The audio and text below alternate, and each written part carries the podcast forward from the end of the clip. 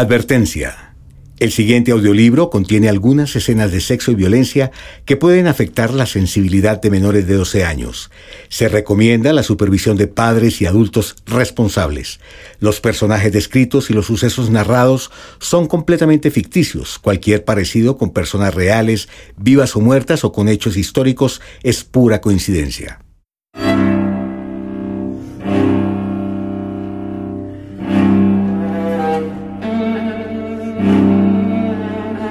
Audiolibros Arte Poética Press presenta un libro de Jorge Aristizábal Gáfaro. Grammatical Psycho.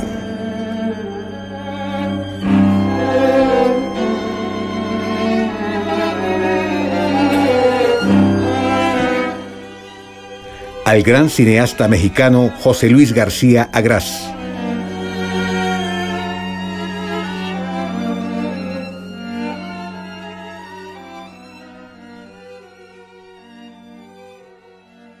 Babel fue como una segunda caída, en algunos aspectos tan desoladora como la original.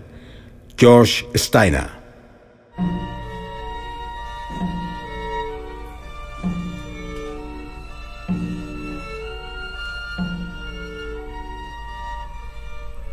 Primero,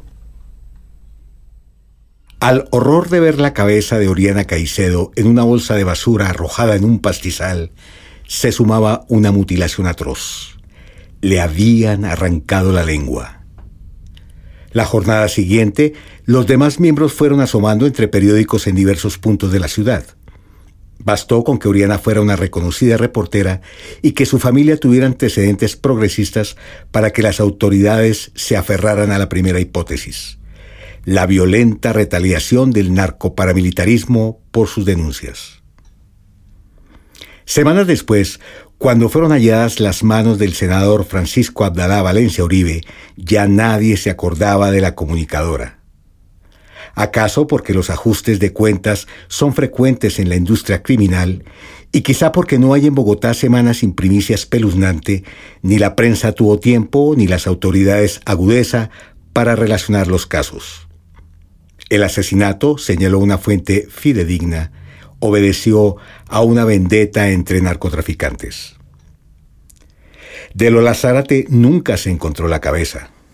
Era una actriz en decadencia a raíz de sus adicciones y el escándalo de sus romances, así que su muerte se atribuyó, según los medios, a razones de pasión. La confesión de un admirador que la acosaba dio para cerrar el caso, de modo que jamás se relacionó con los anteriores ni con el que pasadas tres semanas volvió a expresar la opinión. Tan honesto como glamuroso, Tulio Santos Prisco era un admirado columnista, pero su empeño en movilizar a la ciudadanía en contra del secuestro hizo concluir que lo había ejecutado la guerrilla. Los asesinatos de mayor ruido fueron los de Hansel y Tito, príncipes del reggaetón, cuya sevicia se endilgó a raperos anarquistas que se disputan con las barras bravas y grafiteros satanistas los muros de la calle 26. En su momento, aquellas muertes generaron el repudio y las protestas de trámite, pero hechos más y menos escabrosos las sepultaron en la impunidad. A nadie se le ocurrió que pudieran estar relacionadas, pues más allá de que las víctimas fueran personas públicas y que sus cuerpos aparecieran desmembrados, no existía nada que las vinculara. Lo que había, empero, daba para sentir escalofrío. Enlazaban la malvada serie de un excepcional psicópata.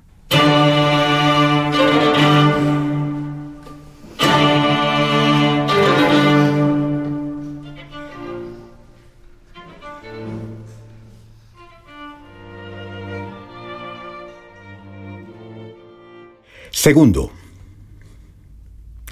a todos nos aqueja algún grado de susceptibilidad con el lenguaje.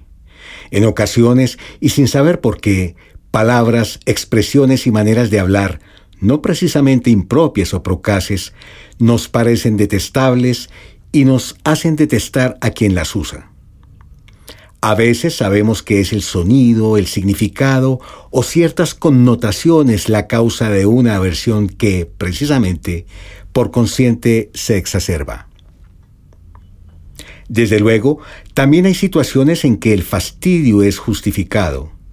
Escuchar, por ejemplo, al compatriota que innecesariamente usa expresiones extranjeras hace que faltas que podrían ser inocuas se conviertan en imperdonables. ¿Y qué decir de los errores ortográficos, gramaticales o de pronunciación cometidos en nuestro idioma? Quizás se le acepten a gente humilde y desfavorecida, pero si vienen de personas con privilegios e influencia, tales desaciertos resultan ofensivos.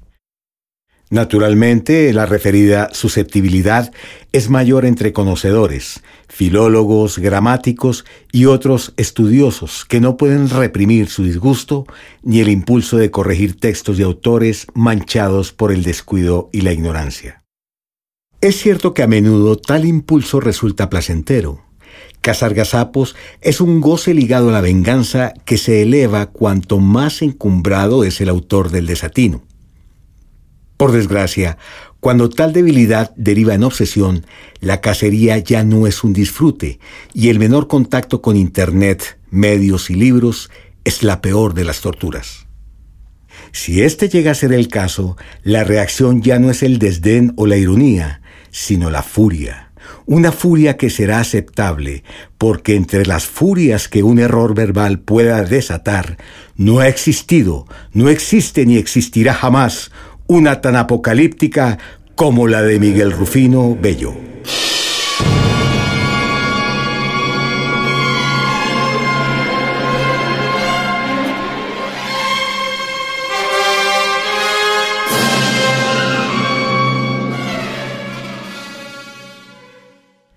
Tercero. Licenciado en Español y Filología Clásica y con una maestría en Lingüística Hispánica, Miguel Rufino Bello es un erudito en asuntos del lenguaje. Su tenacidad y conocimiento lo tienen desde hace años ocupado en la obra que lo hará inmortal. Historia de las aberraciones fonéticas y gramaticales en la comunidad hispanohablante desde el siglo XVII. Se trata de un descomunal proyecto que lo aparta del vivir común, pero que, a la vez y pese a las apariencias, lo convierte en aristócrata, tan exquisito como un marqués, tan productivo como un vampiro. Vive de Lorenza Pacheco, su mujer, quien dirige en el mercado de las nieves la fama heredada de una familia de carniceros de la que era amiga la madre del lingüista. Libre de las cuentas de la casa, él puede darse a sus pesquisas. De lunes a sábado pasa la mañana examinando diarios y revistas. Por la tarde va a las bibliotecas a llenar sus fichas y por la noche, en la sala de su casa y sin apartarse de sus hijos, inspecciona, en un zapping frenético, las faltas que hieren mortalmente el idioma. Puesto que su mujer llega muy tarde, solo la ve un rato el domingo, cuando cumple con ir a recogerla. Nunca le ha colaborado en el negocio, pues ni más faltaba, es un intelectual. No obstante, mientras ella cuadra cuentas, él experimenta deleite en aquel escenario de baldosas blancas, filos acerados, astillas de huesos y carnes destazadas, pues de éste obtiene ideas para lo que sucede en sus dominios la casa que heredó a la muerte de su madre en una esquina de la Plaza España, una vieja construcción de la que aleja a su familia con el argumento de que allí tiene su estudio, el lugar donde trabaja en sus investigaciones. Así, cuando sus hijos no van al colegio o cuando Lorenza se enferma o sufre algún percance que la recluye en el hogar, él alega que está en lo álgido de sus indagaciones y huye a su laboratorio, donde se encierra durante lapsos que solo interrumpe cuando la falta de dinero lo fuerza a volver con la mujer. Desde luego, para los tíos y primos de Lorenza, el sujeto es un parásito. Para ella, en cambio, el marido perfecto. No fuma, no bebe, no la maltrata, es cariñoso con los niños y aunque habla poco y se ausenta con frecuencia, las razones son siempre de estudio pues es un hombre preparado, infinitamente más culto que ella, una humilde hija de carniceros que da gracias por haber sido su elegida. De faldas jamás ha habido un lío, aunque no por vocación, como cree Lorenza, sino porque Miguel Rufino es un sujeto tímido, corto de palabras y de presencia imperceptible. Tiene calvicie franciscana, ojos pequeños como cortados con cuchilla y un choque extraño entre sus facciones de niño y sus dientes podridos. Viste trajes de paño oscuro cuyas mangas dejan ver los puños de la camisa y las medias blancas que usa con zapatos sin empeine según cierta moda que alguna vez vino de España.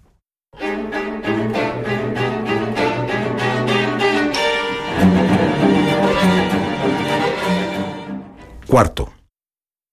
Sé que a muchas las tiene matadas, opone Lorenza a las objeciones de tías y primas, pero yo no lo mantengo porque sea buen mozo y elegante, sino porque no consigue empleo. Lo primero es cierto, lo segundo discutible, y lo tercero un hecho, pues, en verdad, Miguel Rufino ha querido colocarse, pero no es fácil hallarle sitio a su perfil. En alguna ocasión, un profesor del Instituto CIC lo presentó al director de cierto diario donde tendría una columna para comentar los errores en la publicidad de las empresas. El primer día pasó 18 horas escribiendo el segundo párrafo de un artículo de tres, que al final no alcanzó a entrar en la edición. La jornada siguiente, cuando concluyó el artículo, explicó que apenas calentaba la mano y aseguró que lograría rapidez y contundencia. Al editor no le hizo gracia que se tardara tanto en impugnar la falta de una tilde, pero aceptó que se ocupara del anuncio de un grupo financiero. Por la mañana, sin embargo, cuando lo vio llegar con los libros que usaría para su argumentación, corrió a decirle que lo sentía, pero que en vez de la columna de gazapos iría otra sobre cuidado de mascotas. En otra ocasión, una prestigiosa editorial le encomendó apoyar a uno de los cronistas más vendidos por su olfato y valentía acusadora. Esta vez, Miguel Rufino haría la corrección de estilo de un libro primicia que revelaría uno de los escándalos de corrupción política más sórdidos. Once meses después, cuando llegó con las pruebas corregidas, no solo los culpables ya habían sido exonerados, sino que el autor había demandado a la editorial y publicado con otro sello la denuncia que para entonces no tuvo interés. Por último, se vinculó como catedrático a una facultad de periodismo. Pasado un par de meses, el decano lo llamó, no quiso escribirle por precaución para rogarle que no volviera. Los estudiantes eran los únicos culpables de que llevaran seis semanas atascados con los usos del gerundio y merecían, cómo no, que él, en su celo formativo, les hubiera dado aquellas bofetadillas y aplicado sus cariñosos correctivos. Pero la universidad enfrentaba costosas demandas y era su obligación como decano apartar al profesor de tales líos. Semejantes reveses, atribuibles a la ignorancia, el afán comercial y la falta de escrúpulos en el manejo del idioma, cercenaron los propósitos profesionales de Miguel Rufino Bello, y le revelaron que lo suyo era el heroísmo solitario y silencioso del que emergerían los siete volúmenes de su historia de las aberraciones fonéticas y gramaticales en la comunidad hispanohablante desde el siglo XVII proyecto descomunal que, además de erudición, exigía el impulso de uranio y la fluidez de escritura que le faltaron al querer ironizar sobre un absurdo.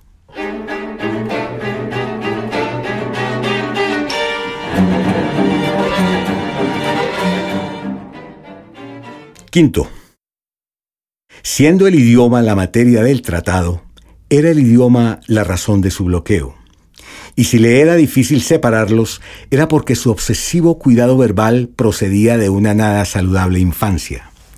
La madre, una vendedora de frutas en el mercado de las nieves, lo dejaba al cuidado de las dueñas de un colegio en la Candelaria, que además se autoproclamaban poetisas. Las señoritas Montesinos educarían al muchacho a cambio de que él hiciera los mandados, lavara cocina, patio y baños y brillara el piso de los seis salones que por la mañana se usaban para primaria y por la tarde para bachillerato. Era más bien un sirviente, pero se destacó como el mejor alumno en las áreas de español y literatura, al ver en la rectitud con las palabras la vía única para huir del ámbito ensordecedor y asfixiante de la madre. Después de la venta, la señora bebía cerveza con los zorreros, verduleras y carniceros de la plaza y llegaba a golpearlo e insultarlo con las más sucias groserías. Y los domingos, para rematar, lo llevaba de las orejas para que cargara bultos y vendiera la fruta en aquel horrible mundo en que la suciedad y la hediondez se fundían con la procacidad gritada a voz en cuello. Al margen de por qué Miguel Rufino incubó tan voraz tenia de odio, el hecho es que odiaba a la madre y las plazas de mercado.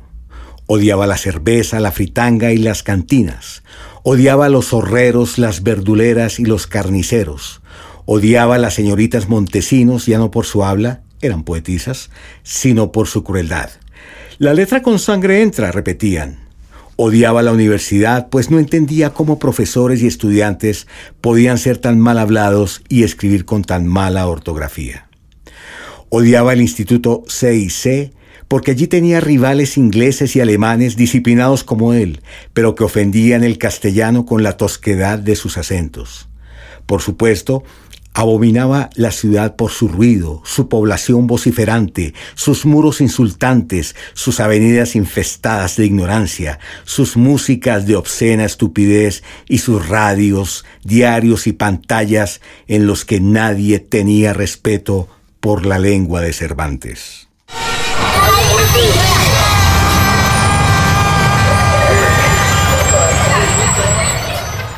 Sexto.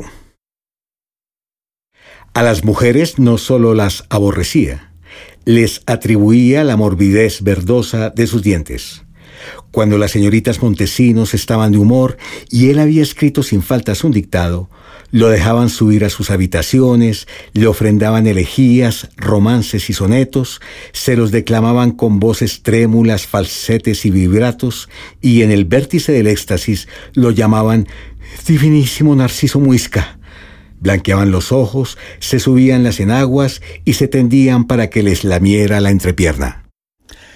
Con espasmos de angustia y asco, el muchacho no veía pizca de sentido en semejante bacanal de cuartetos y tercetos, de exámetros y alejandrinos, pero por instantes, por brevísimos momentos, creía que aquellos versos eran música, sonidos hermosísimos, revestidos de una magia con poder para endulzar el olor y el sabor que le hacían arder la lengua. Lo que no supo jamás fue que la magia procedía de su boca de diez años y no de las disparatadas rimas de dos señoritas de sesenta.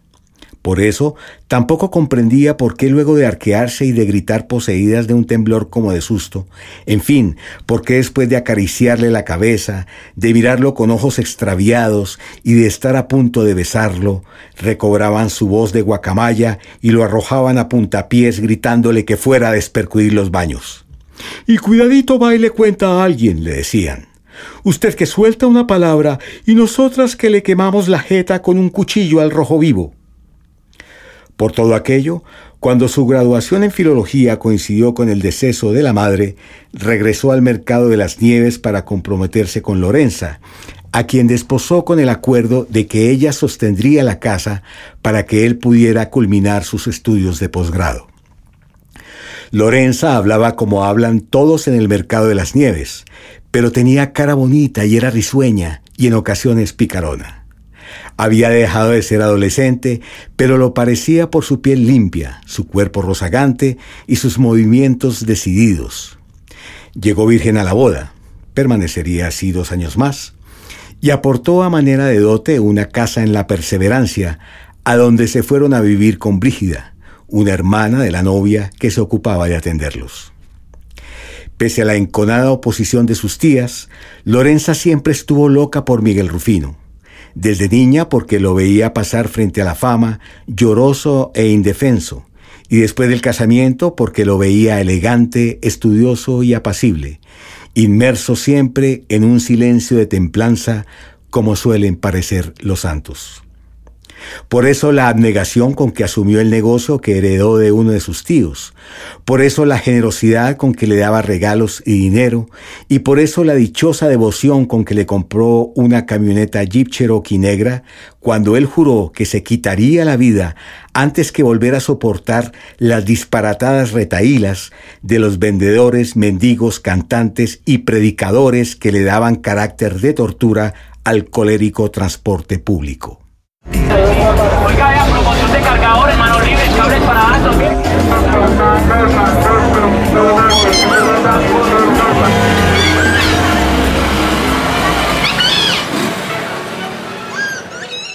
Séptimo.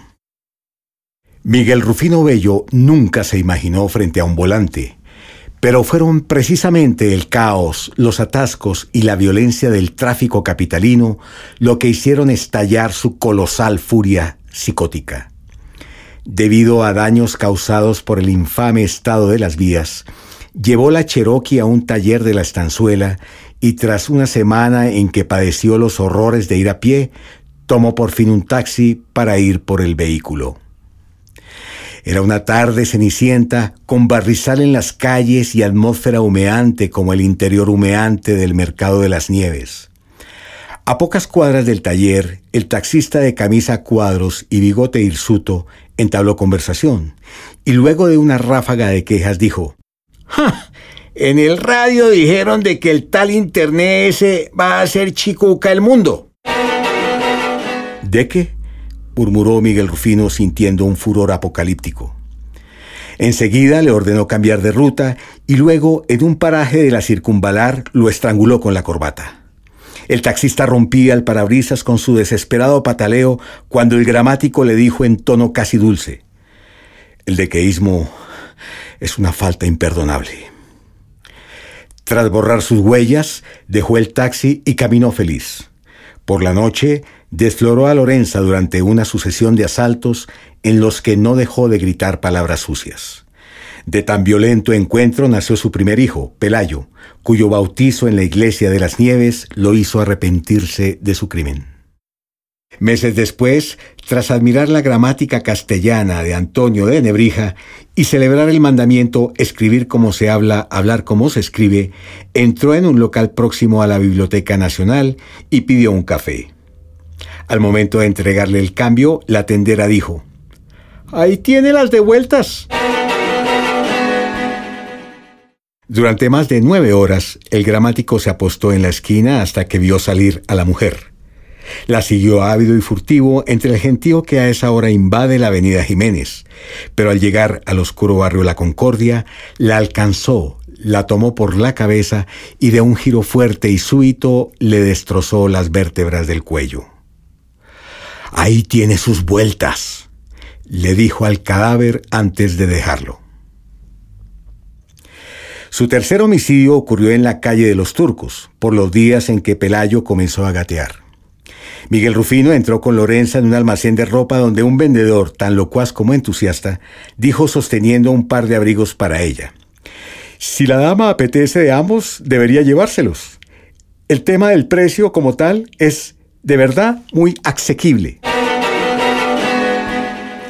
Al día siguiente, el gramático volvió, se dejó atender por el alegre vendedor, fingió querer probarse un traje, se hizo llevar al vestidor y una vez allí empujó al hombre, le metió un trapo en la boca y lo apuñaló seis veces diciendo, asequible y accesible son adjetivos diferentes. Por la noche recitaba los emblemas del tesoro de la lengua castellana de Sebastián de Covarrubias, mientras una Lorenza atónita y gozosa concebía a Damaso, su segundo hijo.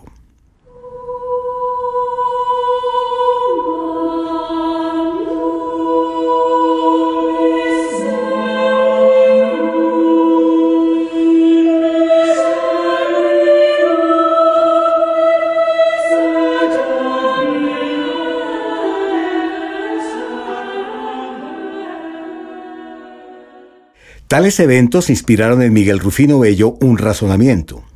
Si aquellas correcciones lo habían hecho fecundo, otras bien podrían darle fuerza para escribir su obra.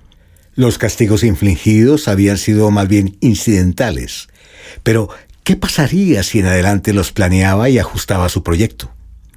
Semanas después, en la casa de la Plaza España, y sin dejar de ser vecino discreto y padre cariñoso, tenía emplazada la que sería la más demencial y truculenta cámara de horrores. Frascos, cadenas, cuchillos, sierras y una mesa de disecciones junto a un escritorio. En una prendería compró una máquina de escribir Olivetti, un estéreo y unos binóculos. Se hizo también a instrumental quirúrgico y a varios uniformes de enfermero. Fue al matadero que surtía la fama de Lorenza, estudió cómo se desollaba y destazaba una res y definió los oficios del que sería su ritual, aunque fijándose criterios. En primer lugar, no buscaría sus víctimas. De ser así, terminaría despellejando a la humanidad hispanohablante, proyecto que se le antojó maravilloso. Sería posible. Un mundo de pocos en que se hablara a la perfección el español sería ni más ni menos un Olimpo. Pero no, por ahora su misión debía ser modesta, más bien asunto del destino. Los corregidos debían tener alguna oportunidad. Además, no todo mal hablado lo irritaba y, por lo tanto, estaba a salvo. Por ejemplo, alguien que cometía errores, si lo hacía en voz baja, era inofensivo. En cambio, cuando la gente alzaba la voz queriendo destacarse, el error restallaba en el oído y se hacía imperdonable. Así pues, fuera de los niños, solo podrían estar libres de castigo las personas que A. hablaran a la perfección, B. hablaran en voz baja y C. cometieran errores ya expiados con una víctima anterior.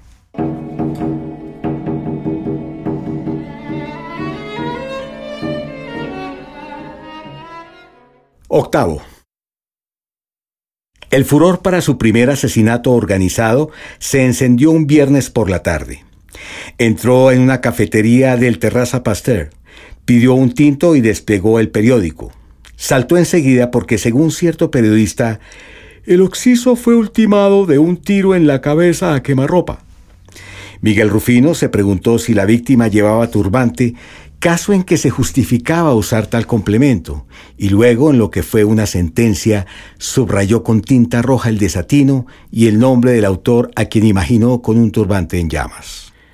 Justo entonces, y cerca de su mesa, una pareja comentaba la película que venían de ver, y el hombre, con gafas de sol en la cabeza y complexión de culturista, luego de que la mujer señalara una secuencia, dijo, Uy, sí, gordis, total. Esa fue la escena que a mí más me gustó. Tres noches después, en una calle del barrio La Española, con el capó de su Cherokee abierto y la intermitencia de las luces de parqueo, Miguel Rufino simulaba estar varado frente a la casa del sujeto. Tras un felino seguimiento, supo que Cleóbulo de la Concha era guarda de seguridad de un casino Fungía de stripper en el bar Apolo y trataba muy mal a las tías. Pero dice Exena, se repetía el lingüista con dientes apretados y un obstinado movimiento de negación con la cabeza. Cuando lo vio llegar, le salió al paso, le habló de la avería y le pidió que le sostuviera la linterna. El hombre flexionó el cuerpo en pose defensiva, pero ante lo insignificante del necesitado se relajó y aceptó prestarle ayuda. Tan pronto como se inclinó sobre el motor, Miguel Rufino lo cegó con gas pimienta, le inyectó un somnífero, lo metió en el asiento trasero y, tras verificar que no hubiera testigos, dio marcha feliz porque su táctica predatoria resultó impecable con aquel maestro en defensa personal. Horas más tarde, Cleóbulo de la Concha yacía desnudo, amordazado y atado con correas a la mesa, mientras Miguel Rufino, doblado sobre el escritorio y extasiado en la música de Alonso Mudarra, revisaba borradores que apilaba entre la Olivetti y una resma de papel. Cuando recobró el conocimiento, Cleóbulo vio al vestido de enfermero y lo halló tan cómico que quiso soltar una carcajada pero al sentir correas y mordaza se agitó y gruñó rabiosamente. Indiferente, el gramático dejó pasar casi una hora. Puso un vinilo de Gaspar Sanz, se apartó del escritorio y rodeó la mesa fascinado por los ojos de su presa, unos ojos de terror que, al bruñirse de súplica, le alzaron chispas en el vientre y la erección más férrea de su vida. Don Cleóbulo, le dijo abriendo los ojos a modo de reclamo. Usted dijo Exena.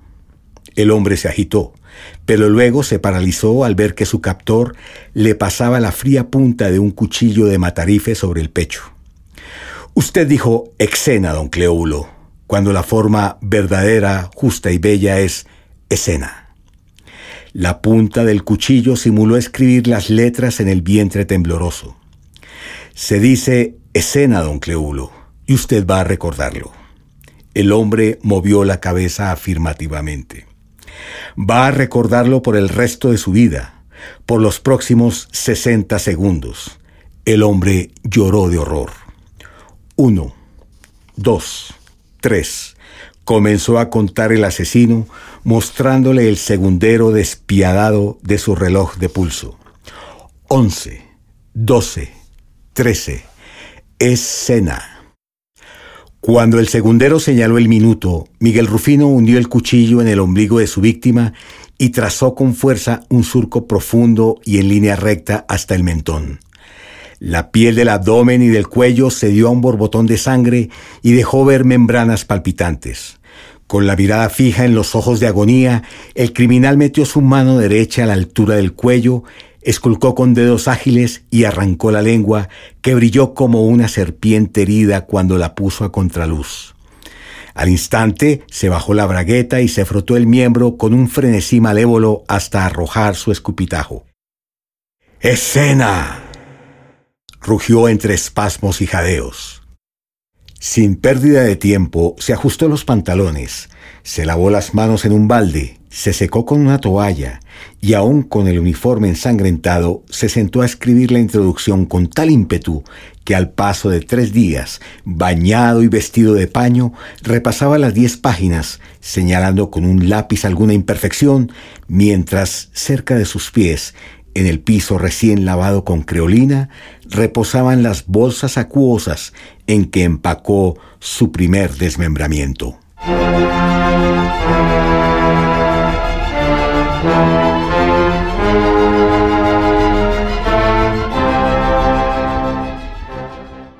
Noveno.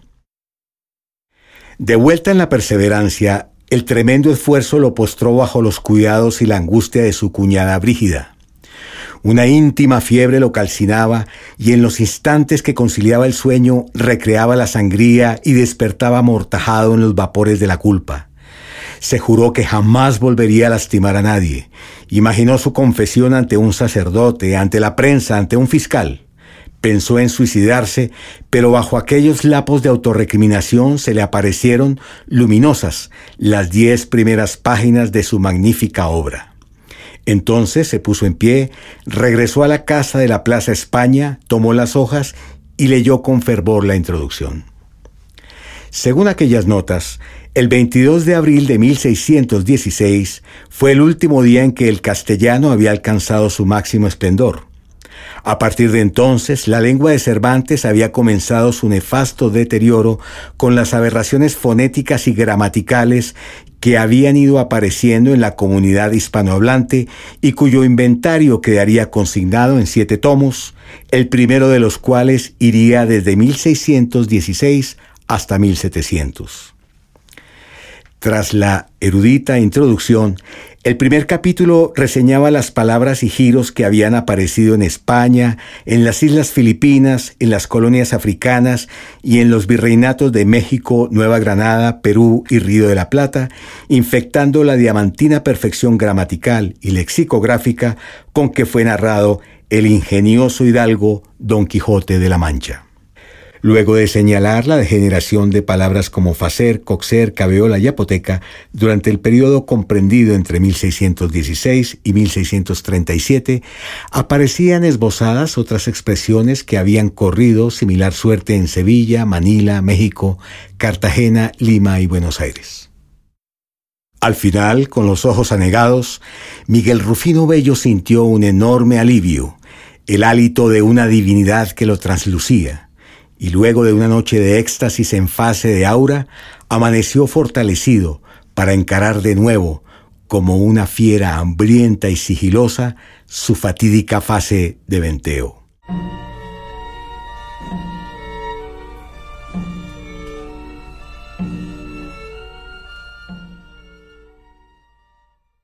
Décimo.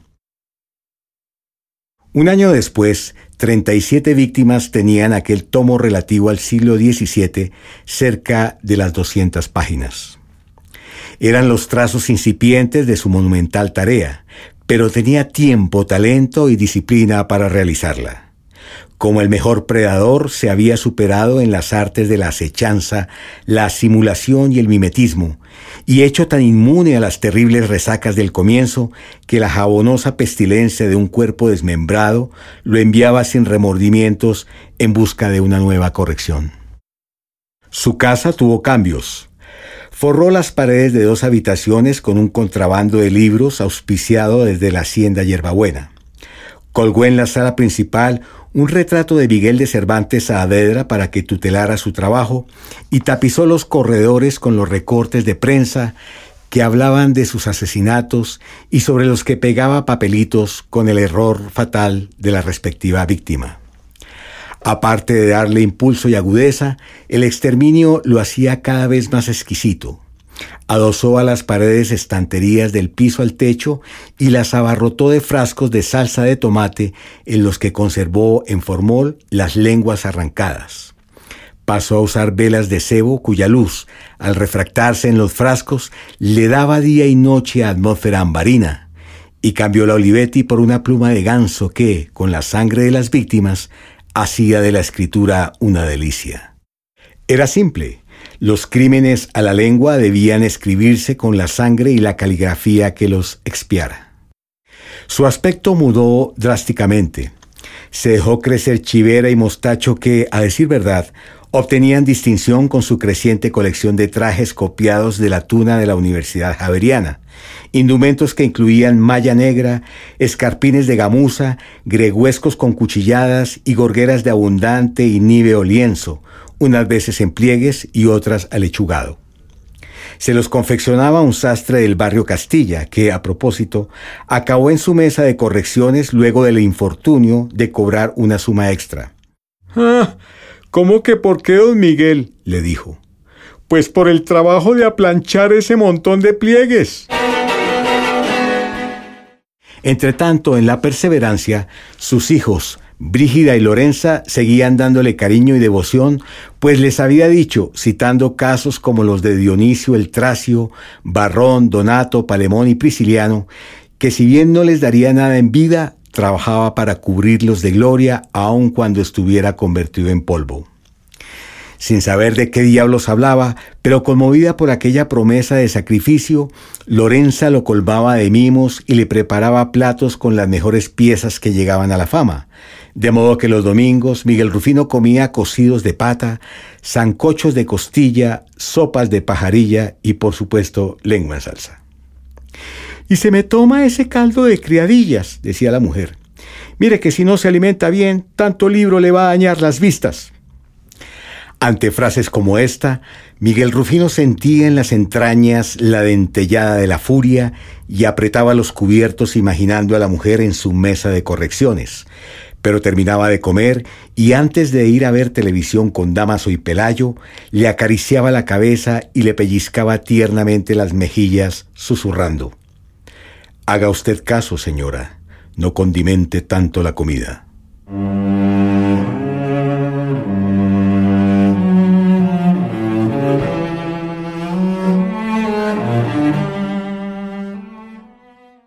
Un décimo.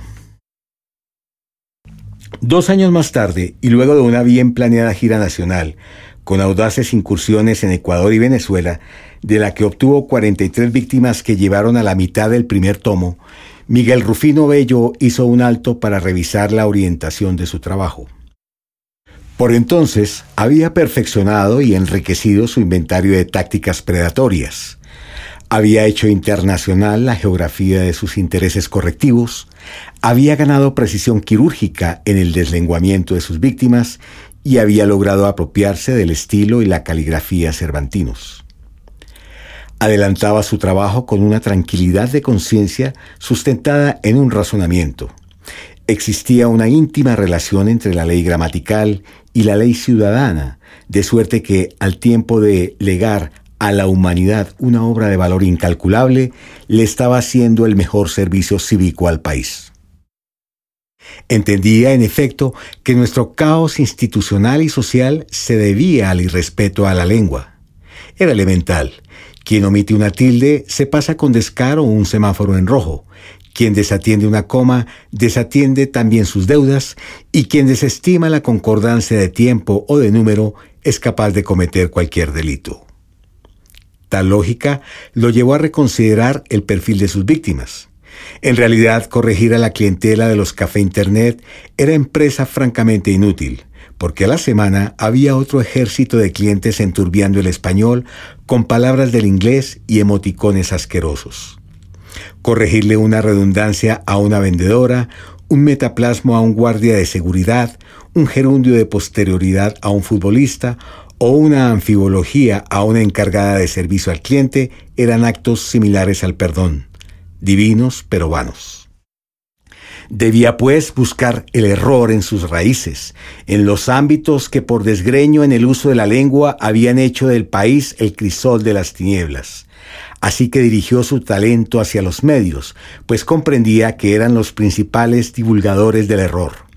Cada vez que músicos, actores, periodistas y presentadores cometían un disparate, autorizaban a millones de personas a que lo siguieran cometiendo. Ahí estaba el origen del mal, pero él sería inflexible.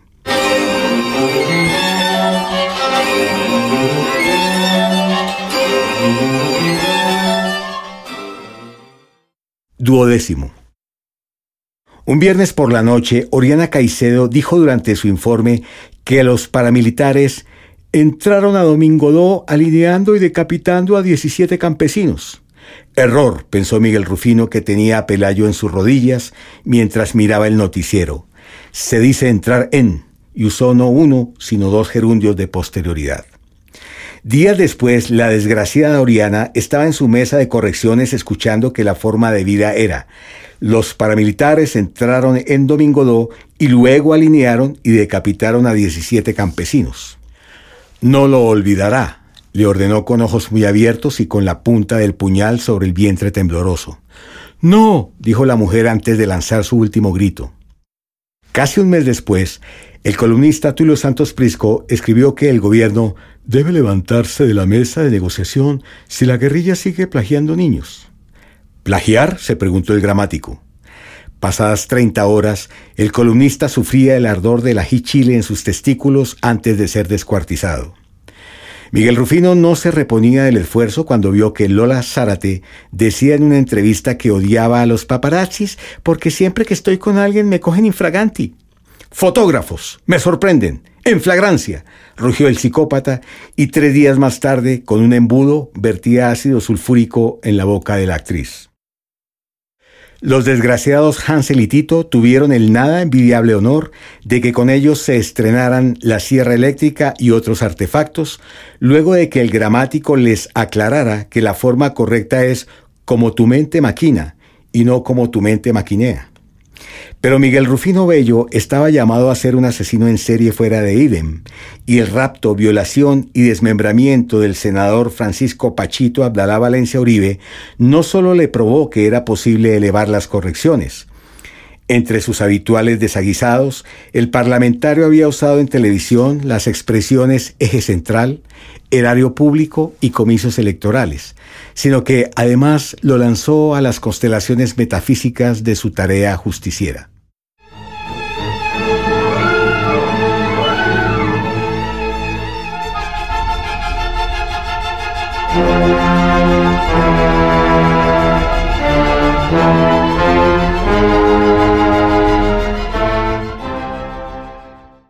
Décimo tercero.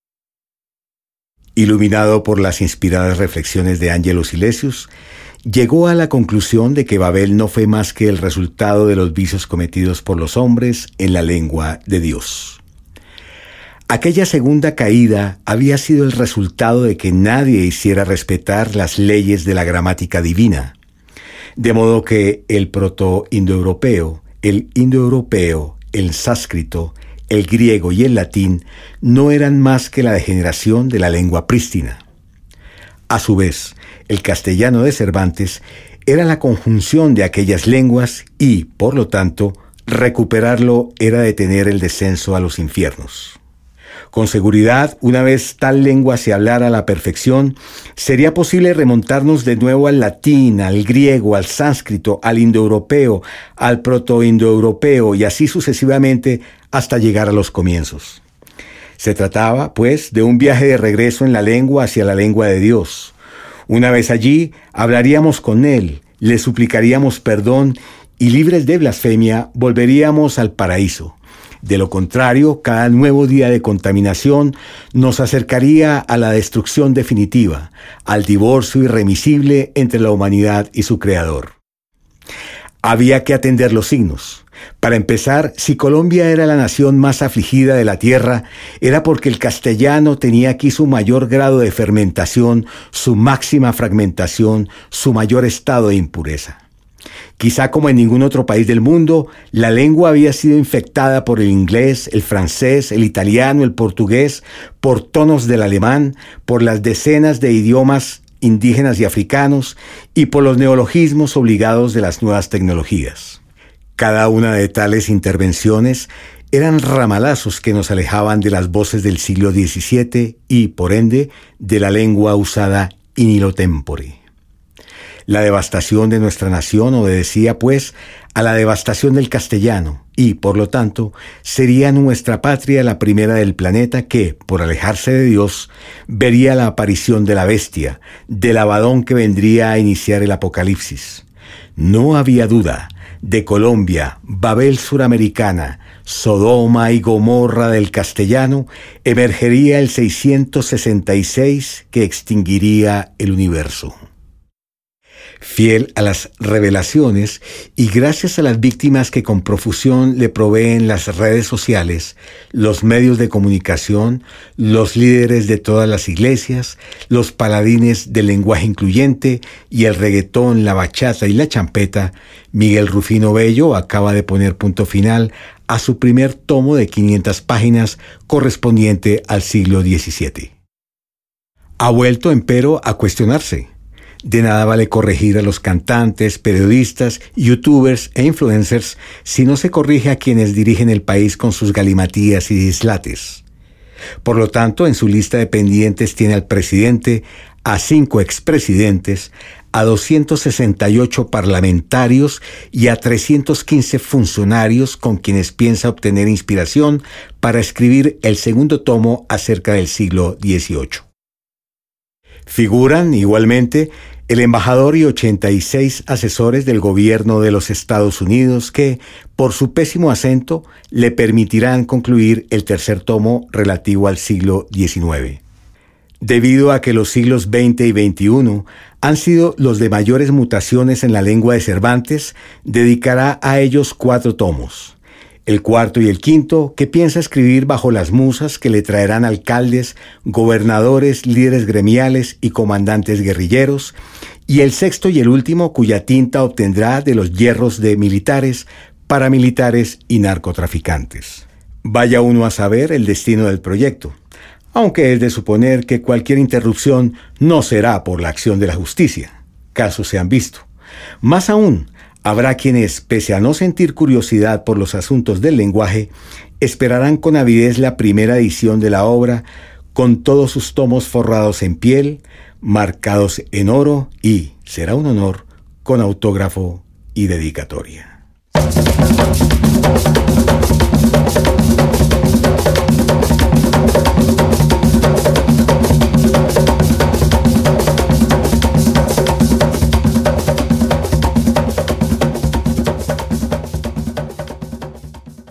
Dirección General, guion, locución y selección musical, Jorge Aristizábal Gáfaro. Dirección Arte Poética Press, Carlos Aguasaco. Ingeniero de sonido, Diego Martínez.